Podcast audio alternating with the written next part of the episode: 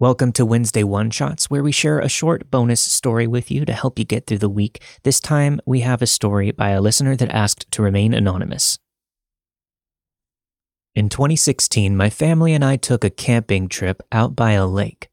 My sister and I were 11 at the time, so our entertainment was building a fort out of sticks not far from the family camper or the lake. Upon entering the fort, my mom said that we could sleep in the fort rather than in our camper if we wanted to. Well, this turned into my sister placing a $20 bet to see if we could spend the entire night sleeping outside in said fort. I thought, why not? It was only for a night, and what kid doesn't want some extra money?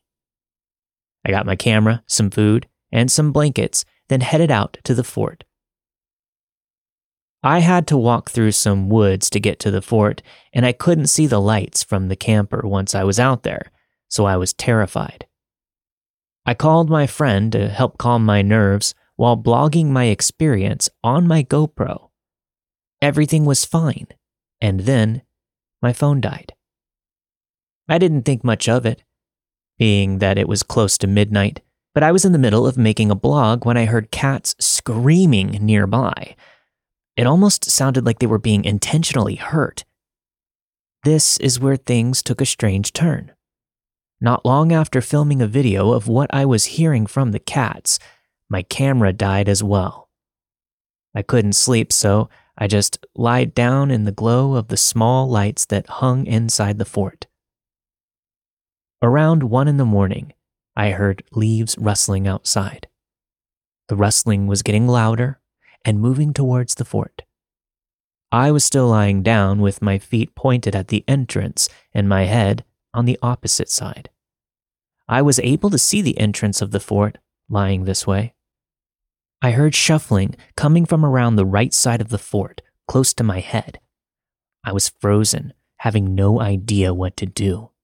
Then the shoveling moved towards the entrance of the fort, and I couldn't breathe.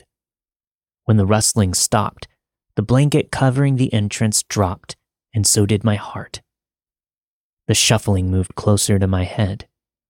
My heart was beating faster and faster. I still didn't know what to do. I really thought that this was where I was going to die. And right then, I looked up and I saw an eye staring down at me through the cracks above. I attempted to scream, but I was stunned I couldn't even find my voice. Accepting my fate, I covered my face with my blanket, and I knew that this was it.